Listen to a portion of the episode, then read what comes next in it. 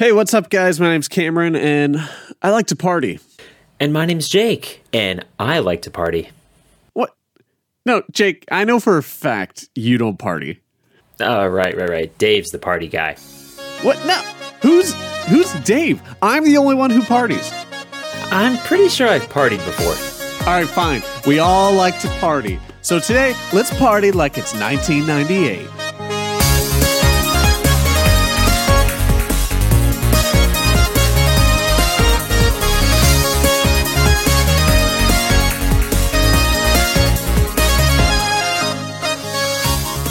Alrighty.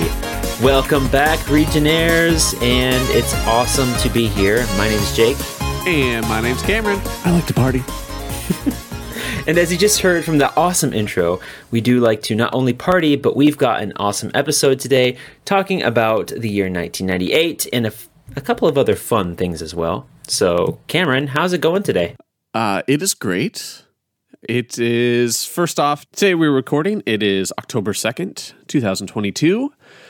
And uh, just a, a little more explanation, We're talking about 1998, because today's episode 98. Crazy that we are this far into it, but exciting. Wow, that's awesome. It is awesome. Jake, what's up with you? Or I guess I didn't say anything about me yet. Yeah, yeah. I asked you first. Uh, okay, uh, I'm great. Doing nothing really. Remember a long time ago, I said I've been playing Sonic Dash on my phone a lot. I, I said that a while ago. anyway, I checked the time on it. I've got like 70 hours in that game, which is way too much. It's like, why am I playing this silly auto runner so much? But it's kind of just my go to laying on the couch game. So I decided to switch over. Now I'm playing Sonic Rivals, which is a lot more fun. It is similar, it's an auto runner, but it's versus three other actual people. So it's a little racing game. Ah, okay, okay. But That yeah, sounds kind of cool. So you switched from one Sonic to the other. That's right. Still a lot of fun. If anyone needs a good free phone Awesome. game, play Sonic Rivals. I'll beat you. Hey, it's editing Cameron, and it's called Sonic Forces, not Sonic Rivals. Awesome. Well, I trust you're already an expert. Yes. So, what's going on with you? Well, today I just got back from my assignment in Osaka. I got back literally 30 minutes ago, actually. I waltzed on into my apartment, not literally because that'd be weird, with my giant suitcase full hmm. of all my goodies. And welcome back. I just Oh, thank you.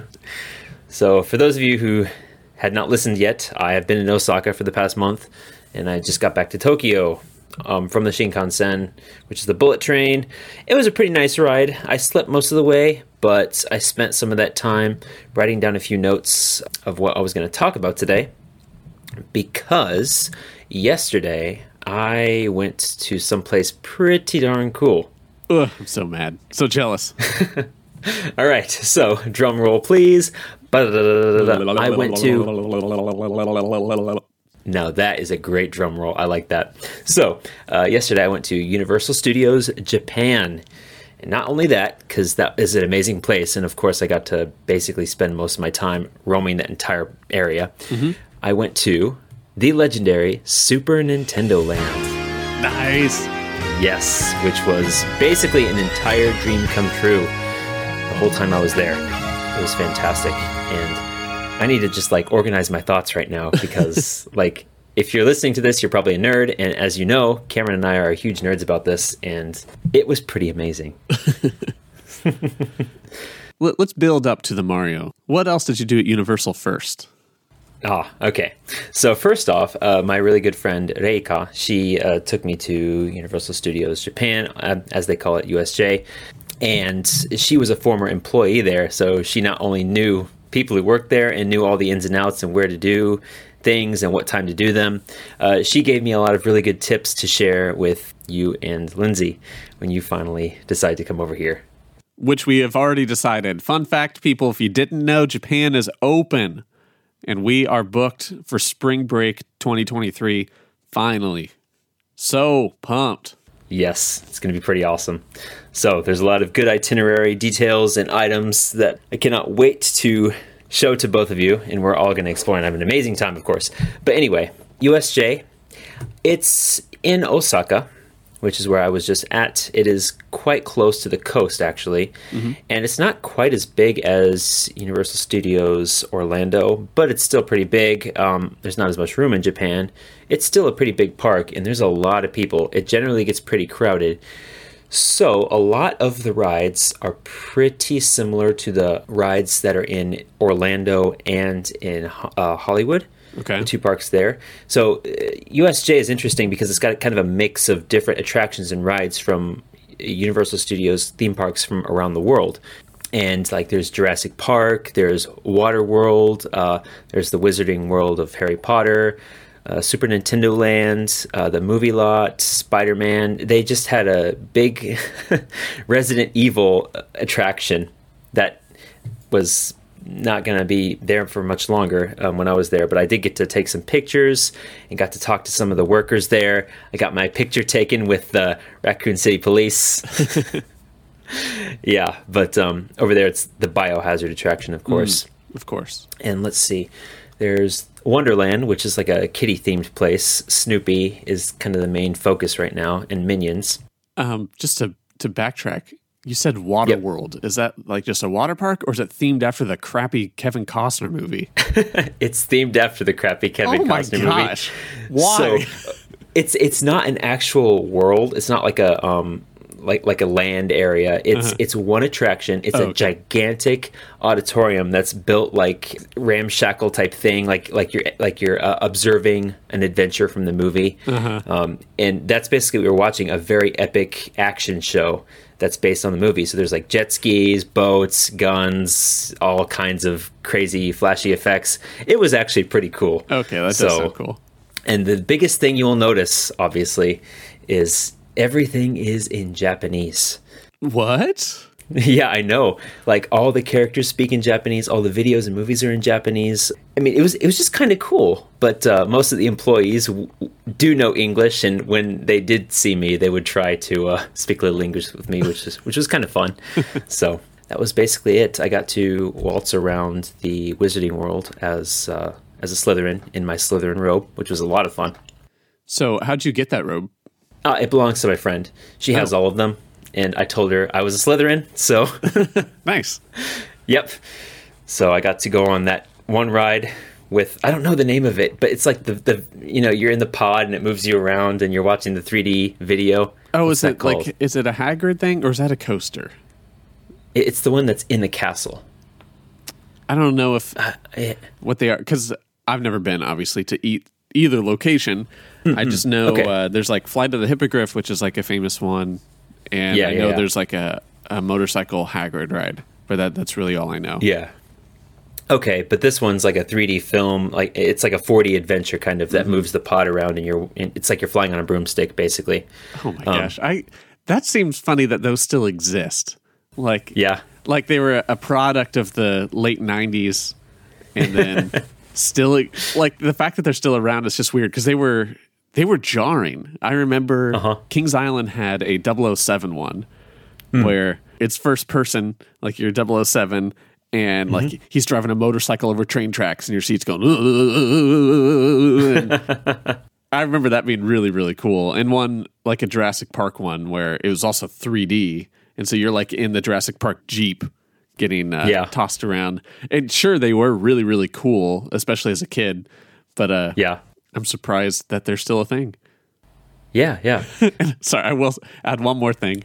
One we Yeah. did where it wasn't your seat that moved, but the entire room, and Uh-huh. that wasn't quite advertised that that's what was happening. And so, of Hmm. course, Dad got in the seat and sat like his phone on the floor, and Oh. that went flying as soon as we started. But luckily, some guy like in the front row, like far in the corner, like holds it up at the end. Is like, someone lose this? Anyway, That's funny. so this is like a combination of both. Uh, it, it lifts you up and it actually moves around on a track. So like it drops, it goes up and down, it Oh, shakes wow. around. It's a mix of like animatronics, special effects, and 3D video. So it was really cool for that reason. And of course, um, as you're walking through the queue through the castle, which is nice and air conditioned and very gloomy and spooky, uh, the Sorting Hat is saying all the ride things to you in Japanese or like the, the details of what to expect, you know, kind of. Yeah. It was it was really cool. So, yeah, that was the Wizarding World. Oh, I got to have a butter beer, and that's really good as well. Tasted like cream soda, delicious. Did you like it? I'm actually not a big fan of butterbeer. Yeah, it wasn't bad. It just Alright. tasted like cream soda with a nice little frothy head. Yeah. Hmm. Did you have the choice between like that or their butterbeer ice cream? Uh, no, Oh, they didn't. not not uh, at least where I was. Might have been a separate area, but Yeah, that's that's normally what I go for is the ice cream. Okay, okay. Uh, but as you're walking around Universal Studios, it's pretty cool. But uh, since Mario is still a very new thing, uh, there's a lot of hints that Mario is nearby, especially as you get closer to the attraction. The uh, f- uh, facilities and some of the fixtures and um, lights and stuff, they start to look a little more just slightly Mario esque, meaning like the manhole cover is like in the shape of a coin. Uh, like some of the numbers on the on the street are digital like numbers. They're like the pixelated numbers, and Yeah. the street lights. They, they've got kind of a mushroom kingdom feel to them. It's like it's kind of hinting, oh, you're near Mario, and you have to uh, reserve a ticket, but it's free, which is nice. Okay. And after you're checked, you get to walk on through a very long pathway that gets exponentially more Mario like as you're walking through it. So the path starts to change from asphalt to Mario esque. I can't really explain it, but it starts to look more cartoony. Everything around you starts to change. There's like a pipe, there's music that gets uh, progressively louder, and the experience is like designed so well to make it seem like you are entering the Mushroom Kingdom. Yeah. And when, when you finally get there, there's a queue to the right with a bunch of people lined up to you know get their picture with the with the pipes. I didn't really care. I just wanted to walk through the main big pipe, which you walk through it, and as you're walking through, you hear like the doodle doodle doodle noise. and there's lights all around that make it seem like you're going through, and you walk out, and you're in Peach's uh, castle, the main room, with the uh, giant sun on the floor. Yeah. Yeah, yeah, you know that main area with with the four coins. Is it playing the music too? Yep, it's playing the music, and you're looking around, and then you exit, and where are you? You're you're in Super Nintendo Land. It's like the whole world has changed around you. Everything is Mario now. Yeah. How just I wonder how surreal was this? How surreal was it? Yeah. Well, it was like it was like entering a dream. It was all, oh, it was almost like getting deja vu. Like we'd seen enough videos of this, and we've been anticipating it so much to the point where I was like, "Am I? Is this real right now? Pinch me, I'm dreaming." I can't really explain it another way, Yeah. but you get the option to get a wristband and you can walk around and there are uh, question mark blocks and just regular blocks and little fun easter eggs that you can ha, easter eggs uh, that you can tap uh, your wristband on it'll make some kind of an effect or a noise the more you do that the more points you'll accumulate that you can track on the app so that's one little thing but I will say, Cameron, I did not do that this time because that is one thing I wanted to save for when you came. Nice. Thank you. So, so Yeah. what do you get? Like if you're tracking points, what do those go towards? As far as I know, it it's just kind of a, a sense of satisfaction because every day there's like a leaderboard of who can get the most points. Oh. So you kind of want your name up on the leaderboard, I think. I wonder if it unlocks anything just like on your phone, like wallpapers or something. You know, that's a really good point. I do not know, to be honest. Okay. But I guess we'll find out in the near future, right? Yeah. But if you don't have a wristband, that's fine. There's plenty of things to do. There are amazing costumes. Uh, we got a picture next to, in Japan, he's called Kinopio. In America, it's Toad. Toad. Yep, exactly. Who is? It's it's like a um a very short costume, and it's like so cute because you can stand around Toad, and he'll take pictures with you if you like beckon him to come over. So it was just it was fun. Did you see Mario? Oh, absolutely. I saw Mario and Luigi. They had a very, very long queue line, so I did not wait for them. But I got some pictures of them from a distance. It's just fine. Another fun little Easter egg is every so often you'll see Pikmin around the park. You have to look really close, but you'll find Pikmin just in random areas. They're not supposed to oh. be in plain sight. Again, another Easter egg. Now it's not like you say it's Nintendo Land, but it's it's Mario Land, right? There's not It, yeah. there's not like Samus and Link. It's it's Mario. Nope, it's primarily Mario and all of Mario's buddies. Okay. But under construction right now is Donkey Kong Land. Ooh, when's that open? I do not know, but it is oh under my- construction. If that opens by the time we're there, that would be sick. Yes. So right next door, we've got a new whole genre of Nintendo coming out. So I'm super excited about that. But that's the main gist of kind of the layout of everything. I mean, it's you've, you've got effects everywhere, spinning coins, uh, Goombas walking around on the on the tops of the walls, piranha plants everywhere, just popping out and stuff. Some of it's all interactive, and you just don't want to stop taking pictures. You don't want to stop looking Yeah. that's that's just uh, mm, that, that- that's a basic gist of of the main area Okay. Mm, for sure. Oh shoot, sorry, I just opened it up. It opens in 2024. Oh snap! That's that's quite a while. Yeah. Well, I'll just Oh, make well. sure I come back then too. Yeah, that just gives both of us an excuse to come back. Ho- hopefully, I'm not gone by then, but who knows? Hmm. Well, if you are, we'll we'll just go back together. That's true. That's true. So there are a couple of good rides, mm-hmm. and one of them I did skip the biohazard ride for, which was Koopa's um, challenge. I think the Mario Kart one. Oh, okay. So tell us about it. What was that like? Koopa's Challenge. That's the VR one where you can drive around uh, in the in the Mario Kart with like a VR helmet. It's, it's like half and half. So it's in Koopa's castle. When I say Koopa, by the way, it's Bowser.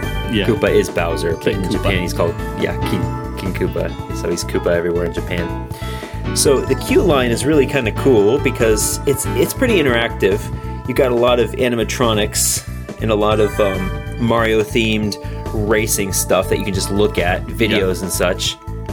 So it was it was a 90 minute wait, quote unquote 90 minutes. It was not 90 minutes. It was it was much shorter Oh, good. just because the line was moving pretty fast. The first bit was Koopa's castle, and it was themed as if you were going into his castle, like from Mario 64, with the gigantic Bowser statue, mm-hmm. and it had the creepy music and everything. And a little bit further, it was like a kind of a like a, like a pit almost, like a racing pit with the tires and all the tools and everything. Yeah. And the last part it started to look like a, a factory. And we've got these Bob-ombs being manufactured, and it's all like a combination of three videos and moving parts. Yeah. So again, pretty cool. And it gets even more legit as you walk in because the the video explains what to do. I guess you'd call it the in ride video or the the ride. Oh, what, what's that called? The, the pre pre ride video or Sure. whatever. it's like it's like um, Mies. Oh. Hmm. Oh, bees.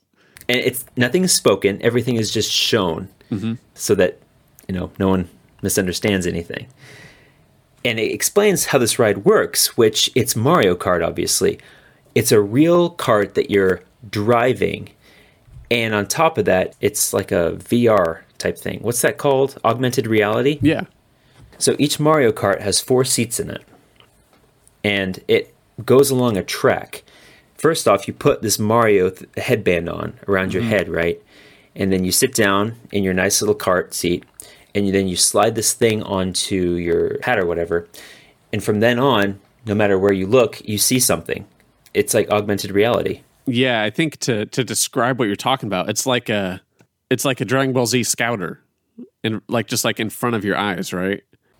A Dragon Ball Z Scouter. Like what Vegeta wears over one eye. oh yeah, What does yeah, the yeah, scouter okay. say About about, his his power power, level. level? Yeah. It's, It's over 9,000! What? The meme of the century right there. There's no way that can be right. Oh, that's so dumb. Why is that? Why is that like the standout meme from that show? But anyway, but that's a good explanation, right? Except it's going over both eyes. It's going over both eyes. Yeah. So you're seeing the real everything around you on top of whatever fun digital things fly in front of you, which could be shells or drivers around you. And then it takes you along this track that you have to guide partially because whenever you see a left or right, it's it's like a quick time event. You have to turn left or right, and if you don't, when it says to, you spin out. But the goal of this ride is to hit as many enemies as you can with your shells that you collect periodically when you cross over a question mark block. Mm-hmm. And you shoot them at the bad guys, not the Mario characters, but the Koopa characters. Okay. And to do that, you just have to look over at them and you press shoot. And then it flies over and hits them. Okay. To to back up a little bit, how is this working with four people? Are they all just kind of having their own unique experience in their head? Yes. Or is everyone mm-hmm. seeing the exact same thing? So like those quick time events like you're saying where they have how's that happening with four people?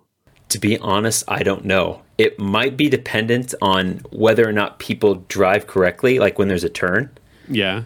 Does that make sense? Because like it, it it takes you along a track, and if you turn mm-hmm. right when there's a left, it's going to spin out. Okay. So I think everyone has to kind of you know pay attention. okay, so maybe it takes like it's like okay, 3 out of 4 did it, so it's going to happen.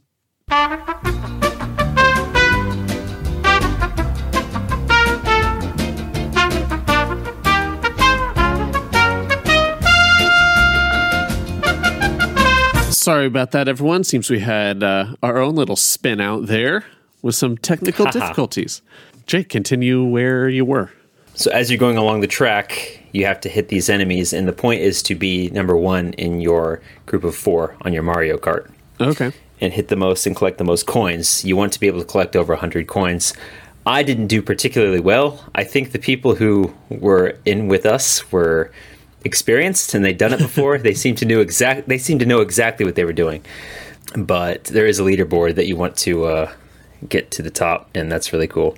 And that's also something that's interactive with your wristband.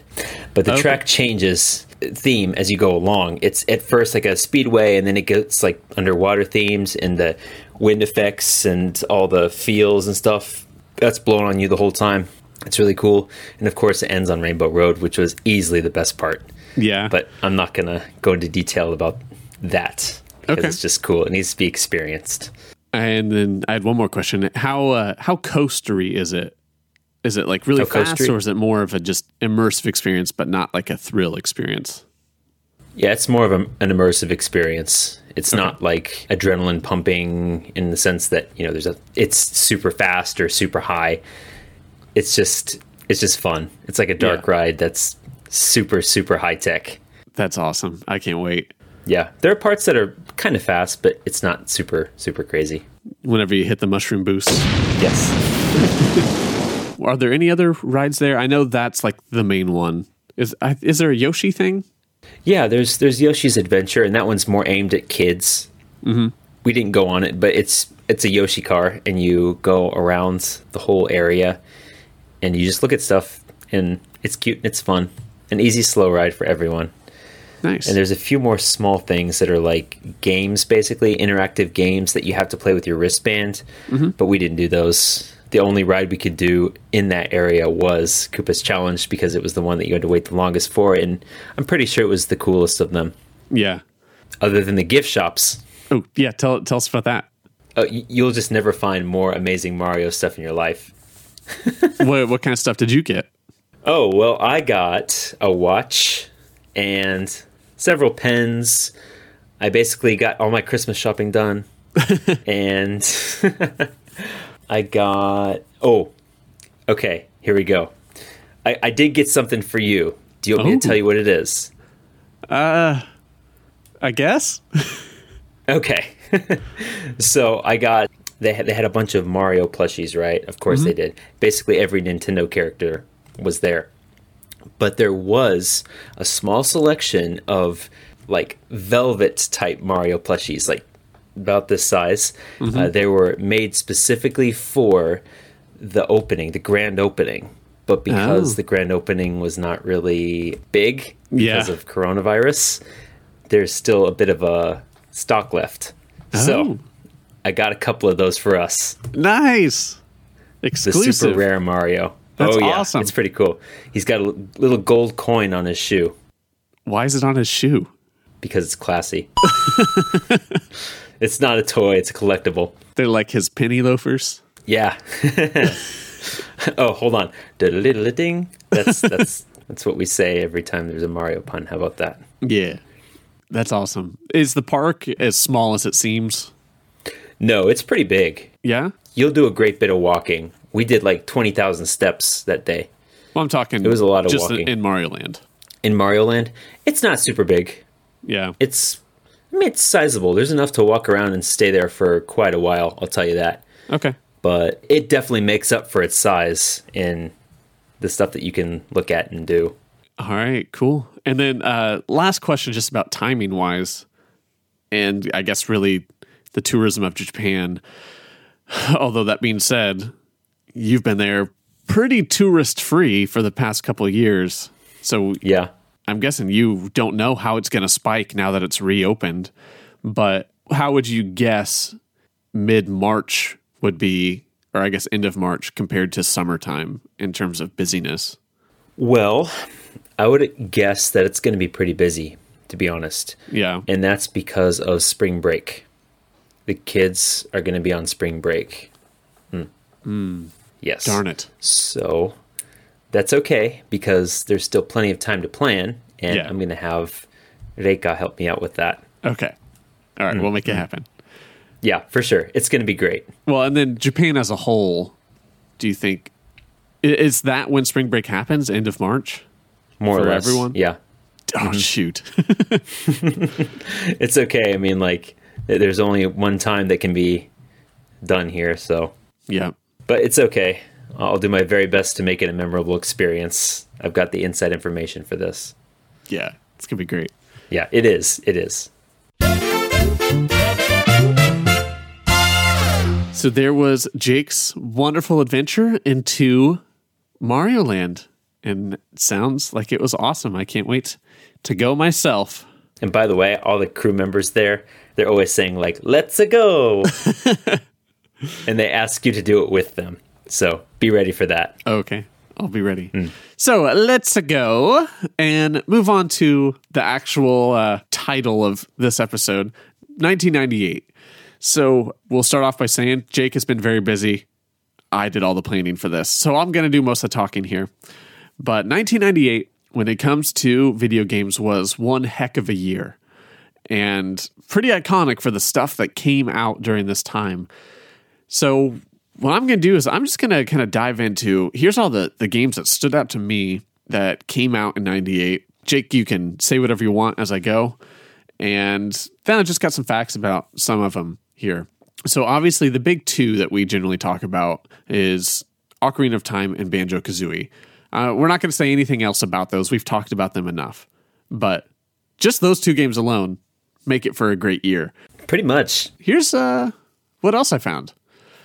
We got Metal Gear Solid, Crash Bandicoot Warped, which is a great Crash Bandicoot party game, and then Half-Life, the first Half-Life, Fallout 2, StarCraft, and StarCraft Brood War, the expansion, Resident Evil 2, Sonic Adventure, F-Zero X, Tekken 3, Spyro the Dragon, Star Wars Rogue Squadron, Gex Into the Gecko, Rainbow Six, Mario Party, 1080 Snowboarding, Pokemon Yellow, and Dance Dance Revolution. All amazing games. I've played a good chunk of those. Yeah.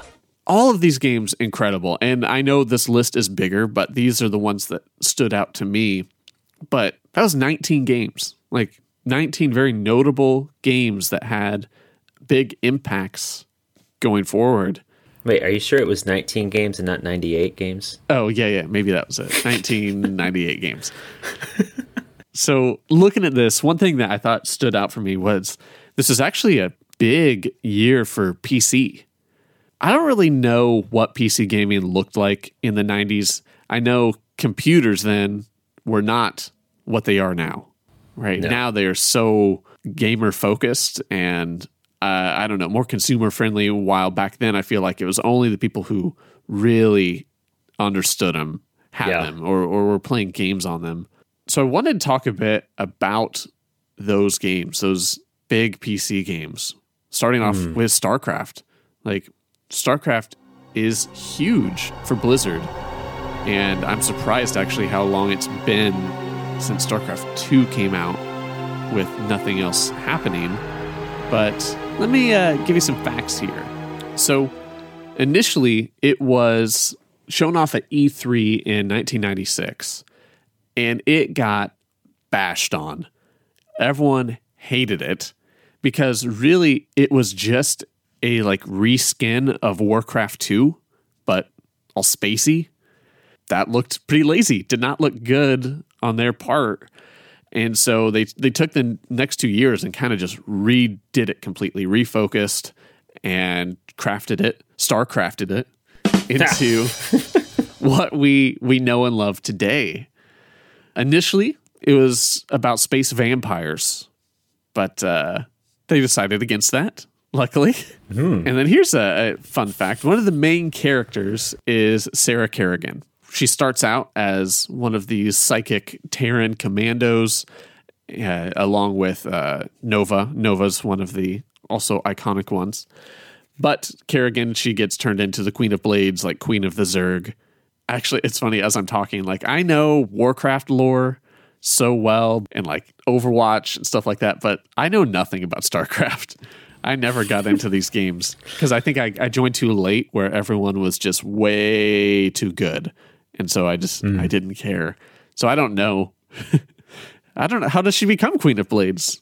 Hopefully it's a cool story. Sure, it is. But fun fact and kind of a jerk fact on Blizzard's part about her name Kerrigan, named after Nancy Kerrigan. If you don't know who Nancy Kerrigan is, she is the one who Tonya Harding, her ex husband, hired some thug or something to club Nancy Kerrigan in the kneecap. Good old fashioned Oh. kneecapping. You remember this? Have you watched I Tonya? No, I haven't. It's so good. It's Oh. a really good movie. But these these are figure my. skaters. Big Okay. lots of drama in the figure skating uh, world. Oh, jeez. Yeah, that happened. It's also one of the verses in headline news, the Weird Al song. There was this girl who swore one day that she would be a figure skating champion and win. She finally made it. She saw another girl who was better. That was Carrie. Oh my gosh. And so she hired some guy to club her in the kneecaps. That was a good rendition. Such a good rendition. I Love that song. so there you go. There's the story. But anyway, Tanya is the name of like one of the main characters from Command and Conquer, which was like competition for StarCraft. Yeah, yeah. right? So StarCraft's like, yeah, well, we got the girl who's better than Tanya. That's uh, why they named her Sarah Kerrigan.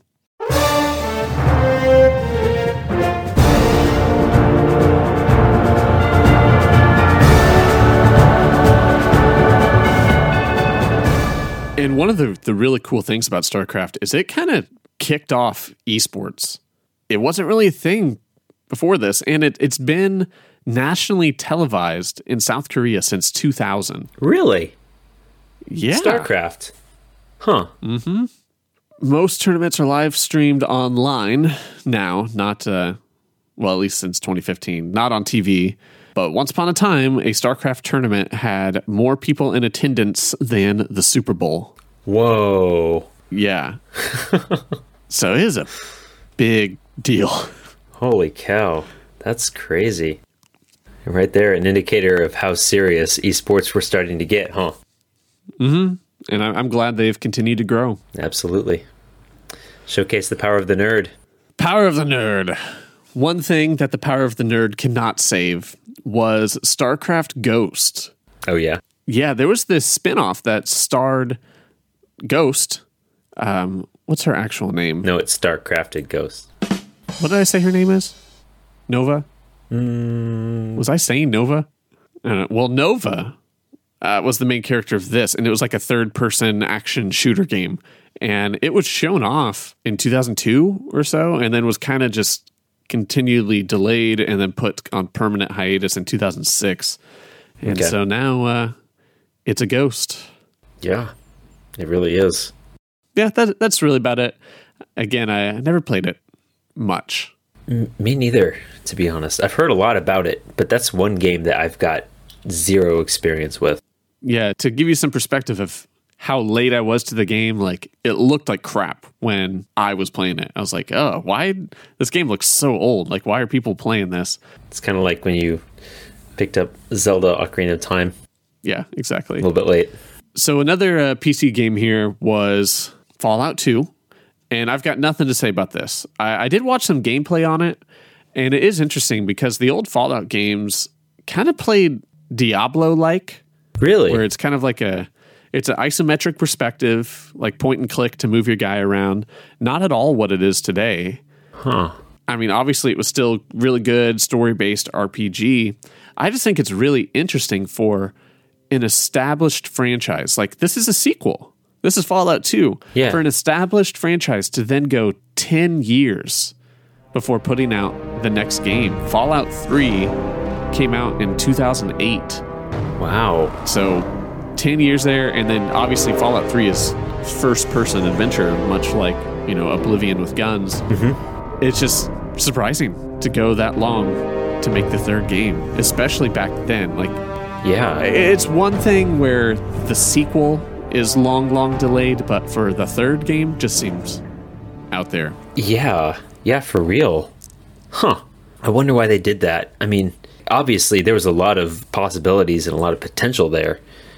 But did it really reach the popularity then, like when it first came out? I don't know. I really don't know. I didn't really check this game out. Cool. Uh, Fallout 3? Fallout 2. Oh, Fallout 2. Yeah, I I really don't know. Okay. But yeah. Lastly, the the next PC game was Half Life. Huge game. Obviously spawned Half Life 2, which is one of the best games ever. yeah. but uh, this one has a, a fantastic sci-fi story and you can replay this now it was remade it's called half-life black mesa and it is on steam and so this is a very interesting story where black mesa is a mod essentially that this team of randos started working on back in 2005 mm-hmm. and then eventually this mod came out in 2012 and cool guy Valve approved it. They're like, "Yeah, this is great work. Let's put it out." Not like Nintendo, like, "Oh, you're doing something that's ours." Nope, gone.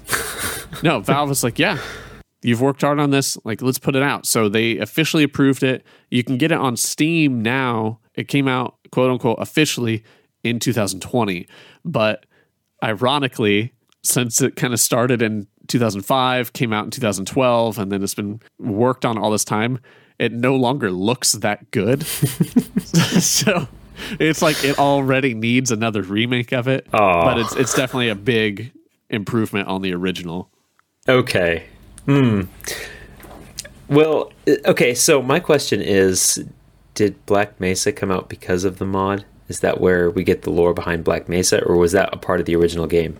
So yes, Black Mesa is the science facility that the game takes place in. Okay, gotcha. Yeah. All right. So they just they named it that.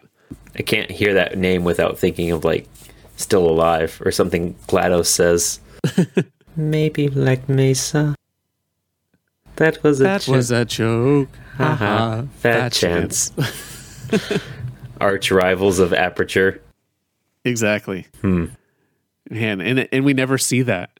We never see the payoff because in Half Life Two, Episode Two, I want to say you get like this distress call from a fellow scientist, and uh, in the background you can see Aperture. So is like, was she captured by Aperture? What's going on? It's so funny that they made these two lores in the same universe. They're like, well, they're rivals, but the stories have yet to intertwine and make any sense. Hmm. And that's where we get Portal, right? Yeah, that's what they need to do.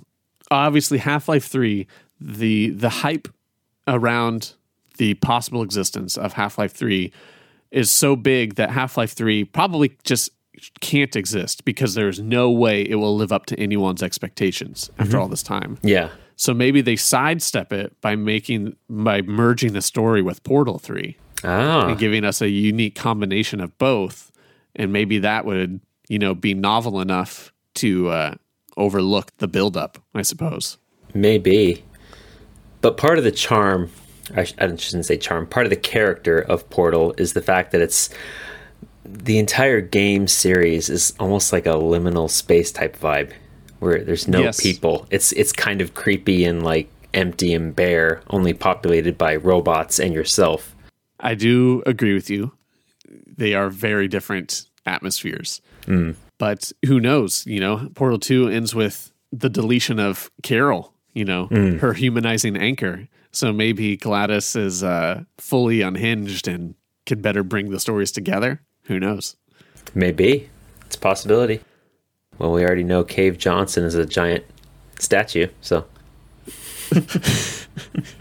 What? so so What's that have to do with anything? I'm just saying, if we get any kind of uh, um, like combination of games here, if we like merge them together, there's gonna be like no people. Uh, Everyone's gonna be gone somehow. Could be. Could be just head crabs That'd be hilarious and creepy. and robots. Head crabs trying to possess robots, but they can't. There you go. Sell that idea to Valve. They're listening. It's fine. They got it. Hey Valve, How's it going? Make a game with a three in it, please. All right.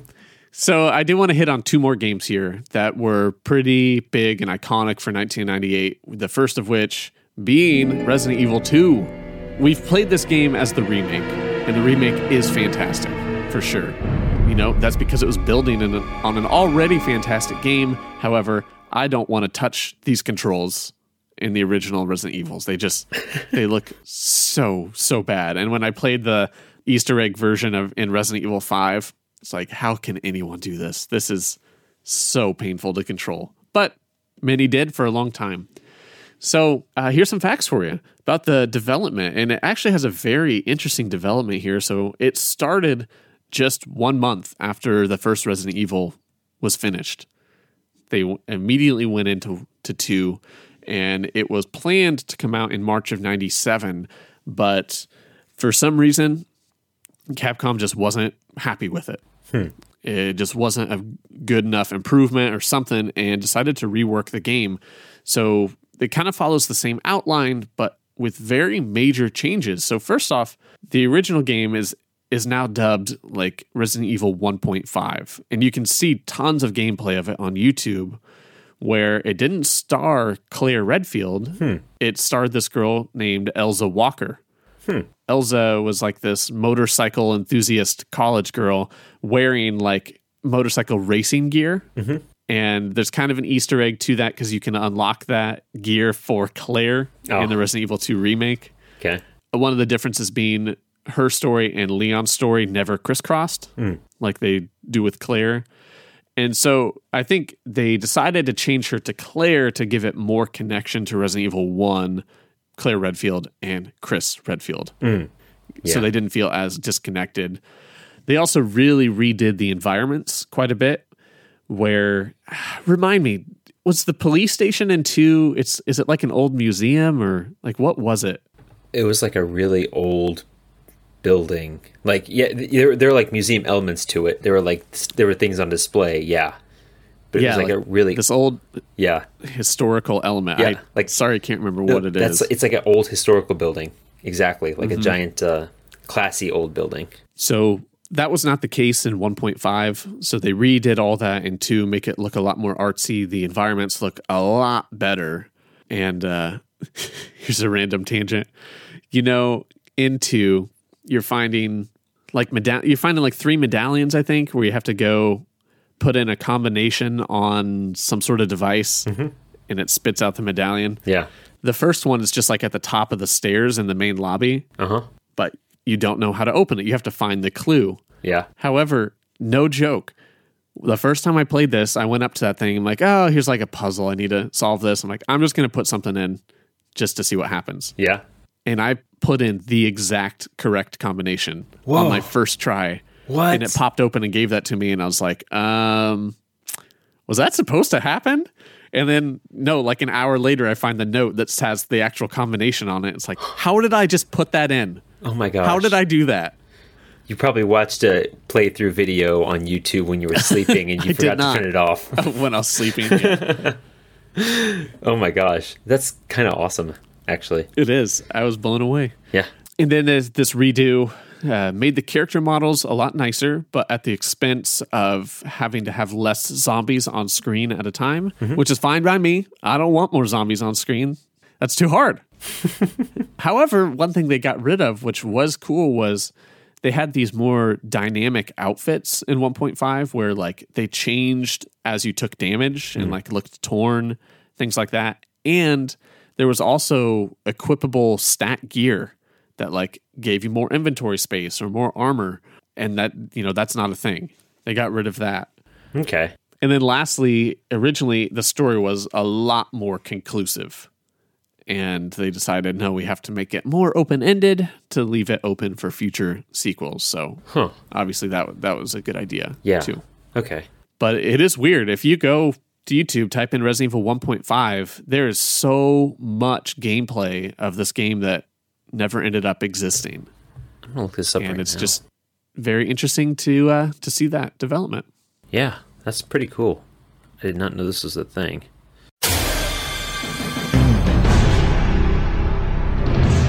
lastly, let's talk real quick Metal Gear Solid. Metal Gear Solid being a very important game here. Uh, here's some facts. So, initially, it began development in 1995, spent three years in production, which is kind of surprising. Back then, games weren't in, in development that long, they were generally quicker than that. Hideo Kojima, the genius who uh, put this game together, designed uh, all the levels using Legos. That's fun. That's cool. And then here's something weird. Snake is modeled after Christopher Walken and Jean Claude Van Damme. Really? Yeah. And I can kind of see that in this original, very generic looking face on PlayStation 1.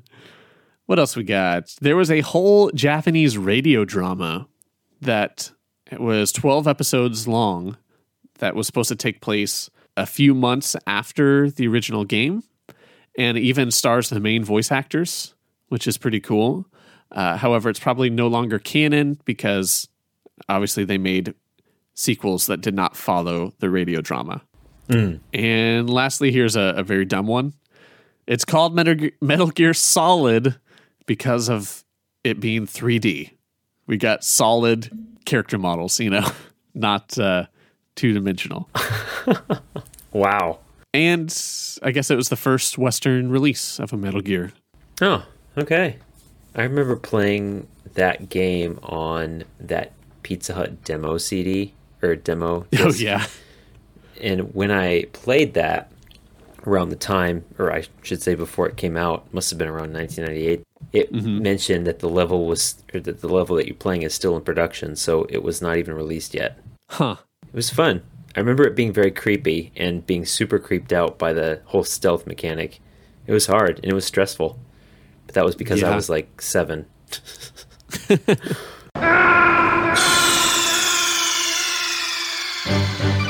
Snake, are you okay? Snake? Snake! Before we end, here's just a little facts about sales that happened in 1998. So it's interesting because Nintendo kind of had like the best selling games, mm-hmm. but PlayStation still sold way more consoles. I think because they just had more to offer. Things like uh, Resident Evil, Gran Turismo, Tekken 3, Metal Gear Solid, Crash Bandicoot, and uh, Spyro the Dragon. Like they had a lot to offer. But the biggest selling game of that year was a combination of Pokemon Red, Blue, and Yellow. So Game Boy, and then Resident Evil 2, and then Ocarina of Time. So I did not realize Resident Evil 2 sold better than Ocarina of Time. And, and that's worldwide. It's actually a little different looking at the US.